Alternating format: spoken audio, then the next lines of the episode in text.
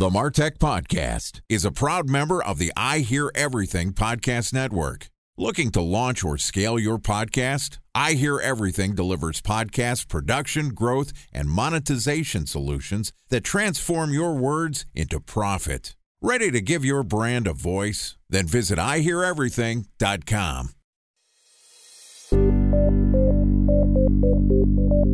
From advertising to software as a service to data.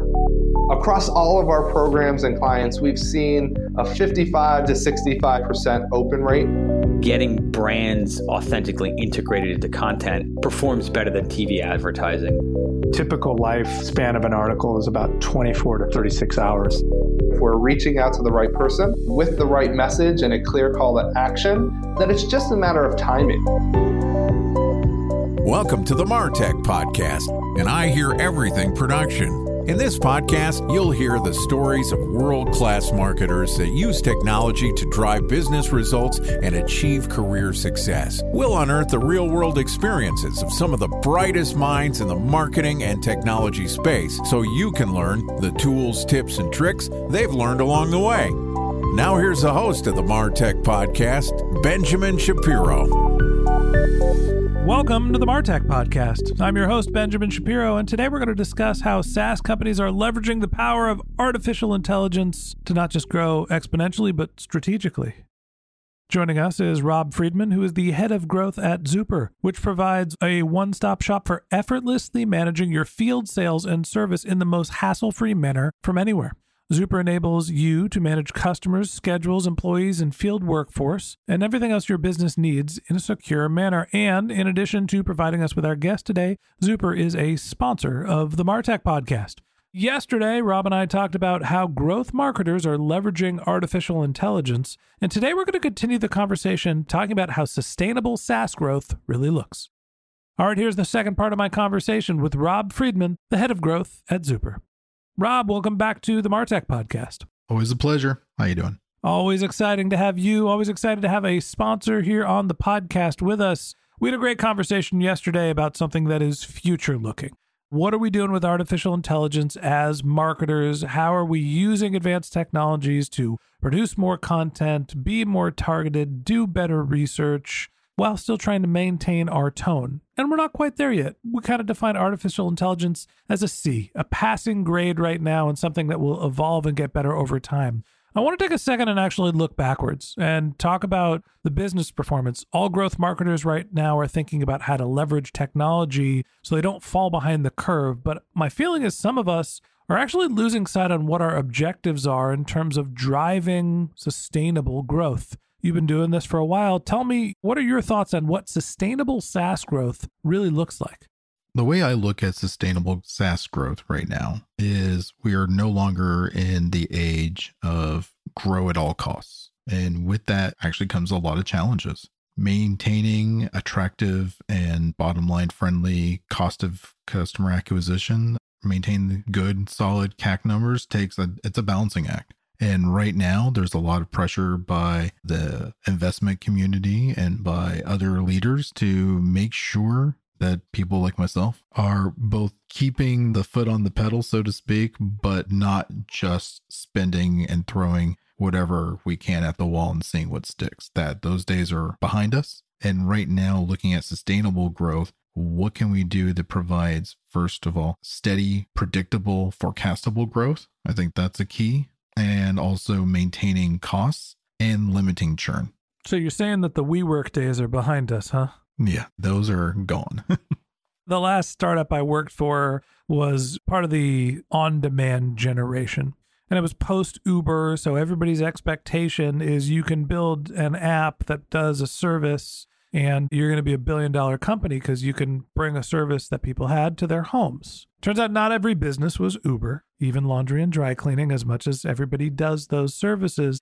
And what ended up happening was it was growth at all costs. And then once you hit the B round stage of funding, maybe even C, depending on how your business was performing, all of a sudden the VC community, the powers, the pocketbooks said, hang on a second, we're burning a lot of cash here. Why don't we start to move from just go get high body count and show volume and velocity to let's make sure that the people that we're bringing in are actually going to be good paying customers. Now that we're in the sort of post WeWork phase of SaaS growth, and maybe WeWork is an example, but maybe not a SaaS company. Talk to me about what the metrics are for both leading and trailing indicators for modern growth strategies. So, seeing that those days are past us, the leading indicator is customer acquisition costs. Bottom line, how long is it going to take for you to get your money back for bringing on that customer? And making sure you have accurate forecasting that is telling you how many months or years can you count in your customer lifetime value. And those are the leading indicators that tell you whether or not you're on track and whether or not you're spending way too much to acquire these customers and these new users and then on the backside, you need to be taking a look at churn and what your competition is doing. You got to watch that and make sure that your churn rate is on path with what you're forecasting and that you're seeing your plans play out in the numbers, not just your gut instinct.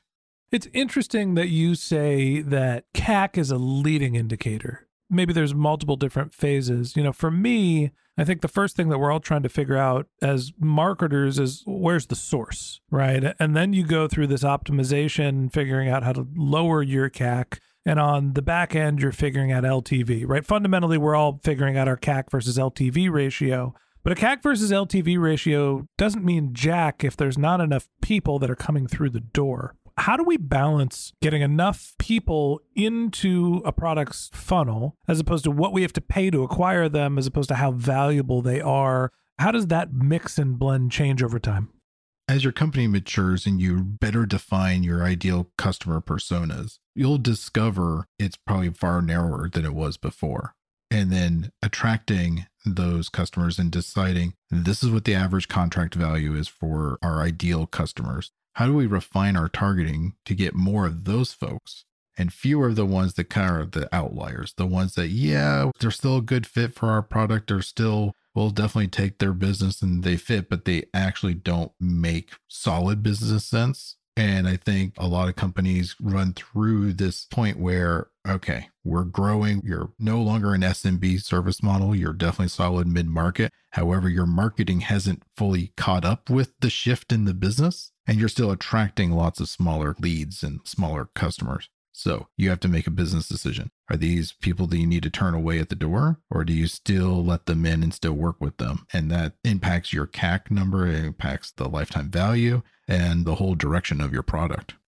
Talk to me about benchmarks, right? Marketers are sitting there saying, okay, I understand as my company is small, I need to get people in the door. As I get more data on who's a good customer, I could start to optimize. And then I could think about extending those relationships to make them more valuable. I don't think those are headlines that are groundbreaking. I think what's changed is what the benchmarks are and the expectation of body count as opposed to profitability over time. What are the benchmarks that marketers should be thinking about now to make sure that they're driving sustainable growth? They should be much more involved in the customer success metrics than I think they were before. A lot of places that I've been, customer success and marketing don't really talk a whole lot. not as much as they should. And I think helping come up with creative ways to continuously satisfy and delight your customers, keep your customers happy, prevent churn rate, uh, look for identifying any indication know, through intent data that hey your customers might be looking elsewhere it's you know 3 months before their contract is up for renewal use your intent data and share that data with the customer success team and let them know hey someone's looking looking at competitors who's a current customer. We should be giving them more love and attention and identify what's going on there. So i think there's ways to use data and use technology to help prevent churn. I mean that's number one. It's much cheaper to keep a customer. And if you can get better lifetime value metrics that really helps the bottom line the cac number so, Rob, I guess the last question I have for you today, as we think about sustainable growth, have you seen the channel mix change as we've gone from high growth? Obviously, we've had changes in the way that we use our data, what data we have access to. Are we still Facebook all the time, no matter what uh, industry you're in, or has the channel mix actually changed over the last 10 years? The channel mix has changed quite a lot. It is definitely not Facebook all the time, no matter what that audience is shrunk and shifted. So definitely depending on who your target demographic is, it may not even be a relevant fit at all. Now, Instagram could be, and TikTok and other advertising channels are out there, but video, YouTube is still a solid channel for many companies. Podcasting, thought leadership, making sure you have the right search engine optimization strategy in place to going back to the AI conversation, there is SEO for AI that you now need to build out pages and content with that in mind. So it's a combable and searchable for the AI tools as well. And there's one more channel I would like to mention, and that is growth marketers are also community builders now. And they need to be able to help their company build not just digital communities, but also ones that bridge to the in person, either through events, through meetups, through user groups, partnerships, partner marketing. Building these strong communities that can be a source for leads to generate feedback on your platform. These ways also help all those other metrics and channels that we've been talking about. You know, I think that we've seen this shift moving away from growth at all cost, meaning we're relying on paid to sustainable growth, which means organic growth which means finding ways to get access to the right people and give them the information so they can engage with your product or service. But the other important thing that's changed is marketers have access to full funnel data. We are not just responsible for throwing MQLs over the wall and saying it's the sales team's problem. We're beholden to the revenue metrics. We're responsible for the customer throughout their entire life cycle. And that means your focus is not just on customer acquisition, it's on customer acquisition, it's on conversion, it's on retention, it's on expansion. The marketer's role has changed dramatically over the last 10 years. We are not just advertisers. Our job is to support the entire business and the entire customer lifecycle by understanding who the customers are and how to communicate with them no matter where they are in their journey with your organization. And that wraps up this episode of the Martech Podcast. Thanks for listening to my conversation with Rob Freedman, the head of growth at Zuper. Join us again tomorrow when Rob and I wrap up our conversation talking about integrating marketing into field ops. If you can't wait until our next episode and you'd like to learn more about Rob, you can find a link to his LinkedIn profile in our show notes. You can contact him on Twitter. His handle is Rob Freedman. That's R O B F R E E D M A N or you could visit his company's website, which is zuper.co, Z U P E R.co. Just one more link in our show notes I'd like to tell you about. If you didn't have a chance to take notes while you were listening to this podcast, head over to martechpod.com where we have summaries of our episodes and contact information for our guests. You can subscribe to our weekly newsletter and you can send us your topic suggestions or your marketing questions, which we'll answer live on our show. Of course, you can always reach out on social media. Our handle is martechpod, M A R T E C H P O D, on LinkedIn, Twitter, Instagram, and Facebook, or you can contact me directly. My handle is Ben J. Shap, B E N J S H A P.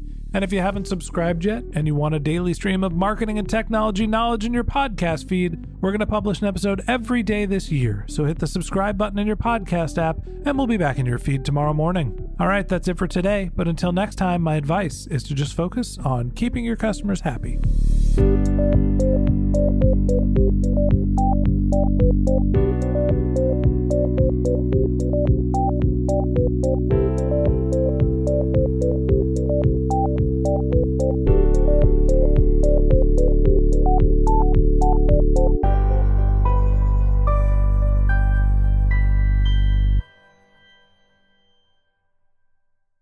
Thanks for listening to the Martech Podcast, and I Hear Everything production. Looking to launch or scale a podcast like this one for your brand? Then visit iheareverything.com.